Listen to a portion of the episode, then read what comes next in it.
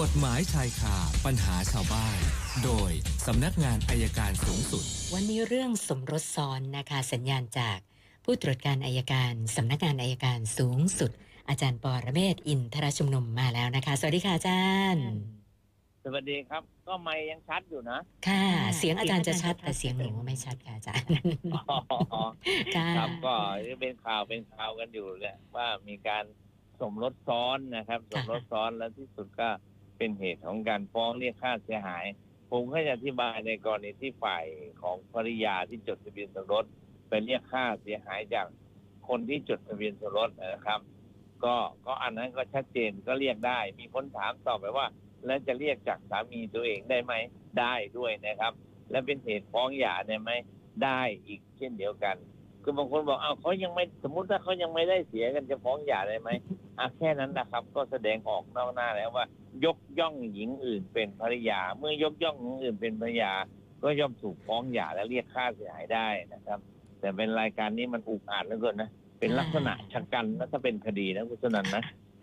บุกบุกมันมันมันได้ชักการตรงไหนชักการตรงหลงฝ่ายผู้หญิงคนใหม่บอก ให้แต่งงานเสร็จก่อนได้ไหมเดี๋ยวค่อยเคลียร์กัน โอ้โห มันน่ากลัวเลยสามีไล่กลับบ้านอีกแย่มากค่ะแต่คนที่ผมยกย่องที่สุดอะเพราะว่าแม่แม่แม่สามีเนี่ยน่ารักมากเลยนะครับที่พยายามปกป้องลูกสะใภ้ก็เป็นบทเรียนที่สังคมต้องกลับมาคิดกันใหม่ ก็ฝากเป็นข้อสังเกตให้คุณผู้ชายทั้งหลายนะครับ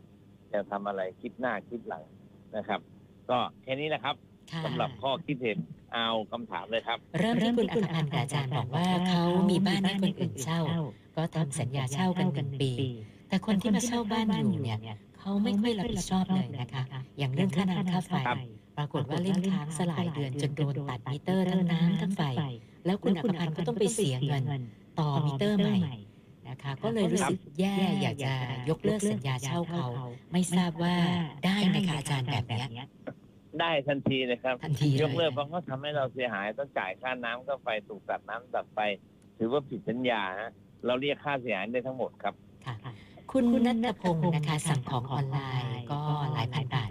นะต่อมาทางร้านไม่ส่งนะโทรไปตามก็บ่ายเบี่ยงอ้างว่าโรงงานผลิตไม่ทัน ก็ขอเงินคืนนะเขาก็บอกว่าอาจจะโอนให้ แต่ก็เหมือนเดิมนะไม่ยอมโอนสักทีนะคะ ปรากฏว่ามีคนให้ข้อมูลว่า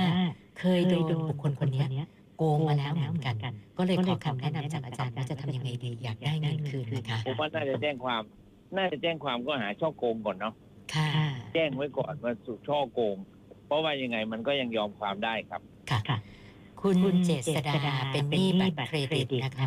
แปดหมื่นกว่าบาทเลยนะคะ ธนาคารฟ้องแล้ว แล้วก็ศาลมีหมายนัด ให้ไปขึ้นศาลเดือนสิงหาคมนะคะ เขาบอกว่าสภาพเขาตอนนี้ ไม่มีรายได้ตกงาน มีงานรับจ้างบ้างเป็นครั้งเป็นคราว ยังไงก็คงไม่มีเงินจ่าย แต่ว่าทรัพย์สินที่มีอยู่ก็คือรถยนต์หนึ่งคัน ที่ผ่อนหมดแล้ว แล้วก็มีที่ดินมรดกอยู่ ก็เลยขอคำแนะนำอาจารย์ว่าหนี่บัตรเครดิตแปดหมื่นกว่าเดี๋ยวไปขึ้นศาลเนี่ยต้องทำยังไงดีคะก็เจรจาเพิ่มเติมครับเจรจาเพิ่มเติมขอผ่อนระยะเวลานะครับ อ้างไว้ไม่มีรายได้ก็ได้ ค่ะ อาจารย์คะแล้ว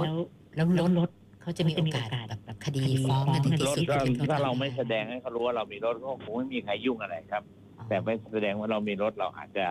โดนยึดรถได้เพราะรถลดราคาเท่าไหร่แต่ครับถ้าลดราคาเป็นเป็นสองสามแสนก็ไม่เป็นไรค่ะถ้าลดราคาไม่มาประมาณแสนเนี่ยอาจจะโดนยึดได้ครับ ค่ะค่ะค่ะอันนี้มีเพิ่มเติมจากคุณการุณนะคะ เอาเงินไปประกันญาติตอนนี้ไปถึงขั้นศาลฎีกาตัดสินคดีเรียบร้อย เขาก็เลยอยากจะทราบว่า เราไปขอรับเงินอ่า ที่วางค้ำประกันไว้กับศาลได้ ภายในกี่วันแล้วต้องทำยังไงบ้างนะคะไปได้เลย คือตัดสินยกฟ้องหรือลงโทษ อ๋อถ้าตัดไม่สินไบยกฟ้องปล่อยฟ้องก็ไปรับได้เลย ค่ะ ถ้าลงโทษล่ะคะอาจารย์ถ้าลงโทษถ้าเขาอยู่ในห้องขังแล้วก็ติดคุกแล้วก็ขอรับได้เช่นเดียวกันครับอ๋ออันนี้คือไปยื่นเรื่อง แล้วก็ได้รับคืนเลยยื่นเรื่องที่ศาลชั้นต้นฮะศาลชั้นต้น ศาลชั้นต้นอยู่ที่ไหนก็ไปยื่นที่นั่น แล้วขอรับเงินประกันคืนก็จะได้คืนครับอ๋อค่ะแล้วมันมีระยะเวลานะคะอาจารย์ต้องสิบห้าวันอะไรอะไรยี่สิบวันอะไรไม่ไม่ไม่อย่างเงี้ยทันทีที่ศาลฎีกาตัดสินและการบังคับคดีว่าสมมติศาลฎีกาอ่านวันนี้ และผู้ต้องหาเนี่ยหรือจำเลยเนี่ยติดคุกอยู่แล้ว แล้วศาลไม่ปล่อยก็รับวันนี้ได้เลยอ๋อหรือว่าถ้าอ่านวันนี้และศาลสั่งปล่อยเลยค่ะนะครับ ก็รับได้เลยเช่นเดียวกันครับค่ะค่ะ ส่วนคุณนรงค์วิทย์นะจดทะเบียนสมรสกับภรรยา แต่ว่าล่าสุดเนี่ยแยกทางกันแล้ว แล้วภรรยาก็ไม่ยอมหย่าให้ ทีนี้คุณนรงค์วิทย์บอกว่าเจอผู้หญิงคนใหม่ แล้วก็คิดว่าอยากจะแต่งงานจดทะเบียนสมรส ก็เลยสงสัยว่าต้องทำยังไงดีภรรยาไม่ยอมหย่าค่ะเออก็ฟ้องหย่าแต่ถามว่ามีเหตุจะหย่าไหมล่ะภรรยาทิ้งล้างไปหรือเราทิ้งล้างภรรยา ถ้ามีเหตุฟ้องหย่าก็ฟ้องหย่าก่อนดีกว่าครับค่ะ การทิ้งร้างต้องต้องมีเวลาไหมคะอาจารย์ว่าต้องห่างกันไปนานเท่าไหร่เกินกว่าหแล้นึ่งวปี เกินกว่าหนึ่งปีค่ะค่ะค่ะ อ่าแล้วทิ้งล้างไม่อุปการะเลี้ยงดูเนี่ยส่งไม่ส่งเสียอะไรเลย เกินกว่าหนึ่งปี ก็ฟ้องหย่าแล้วค่ะ ท่านสุดท้ายคุณสุรพงศ์นะคะสอบถามเกี่ยวกับเรื่องสายสื่อสารนะคะเขาบอกว่าที่อาคารพาณิชย์ของเขาเนี่ยนะคะ ก็มีสายสื่อสารมาเกาะบริเวณอาคารพาณิชย์ โดยที่ไม่ได้มีการมาบอกมาขออนุญาตอะไรกันเลยนะคะ อันนี้ก็เลยสงสัยว่ามันเป็นการละเมิดที่ส่วนบุคคลในที่ดินอาศัยหรือเปล่ามีกฎหมายคุ้มครองไหมคะอาจารย์ มันมันละเมิดนะครับเขามาเกาะเราโดยที่เราไม่อนุญาตมันก็ละเมิดอยู่แล้ว แจ้งให้เขาปลดออกไปดีกว่าครับค่ะถ้าถ้าเขาปลดออกเราก็ปลดออกเอง แต่เราแจ้งเขาก่อนครับค่ะค่ะ แล้วก็สอบถามเพิ่มเติมมาด้วยว่า อันนี้มันเป็นสายสื่อสารไม่ไม่แน่ใจว่าต้องแจ้งหน่วยงานไหนอะคะอาจารย์ เออถ้าสายสื่อสารลองเช็คดูกับ การเกาะการไฟฟ้า สายสื่อสารเป็นโทรศัพท์หรือเปล่า สายโทรศัพท์หรือสาย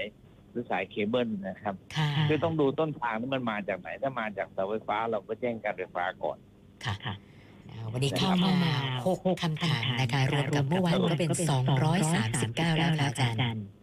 ครับ ขอบคุณมากครับเดี๋ยวพรุ่งนี้คุยกันใหม่ครับเออวันจันทร์วันจันทร์วันจันทร์เอนะอวันนี้ขอบคุณมากค่ะ สวัสดีค่ะ อาจารย์ปอระเมศวร์อินทรชุมนุมค่ะ กฎหมายชายคาปัญหาชาวบ้าน โดยสำนักงานอายการ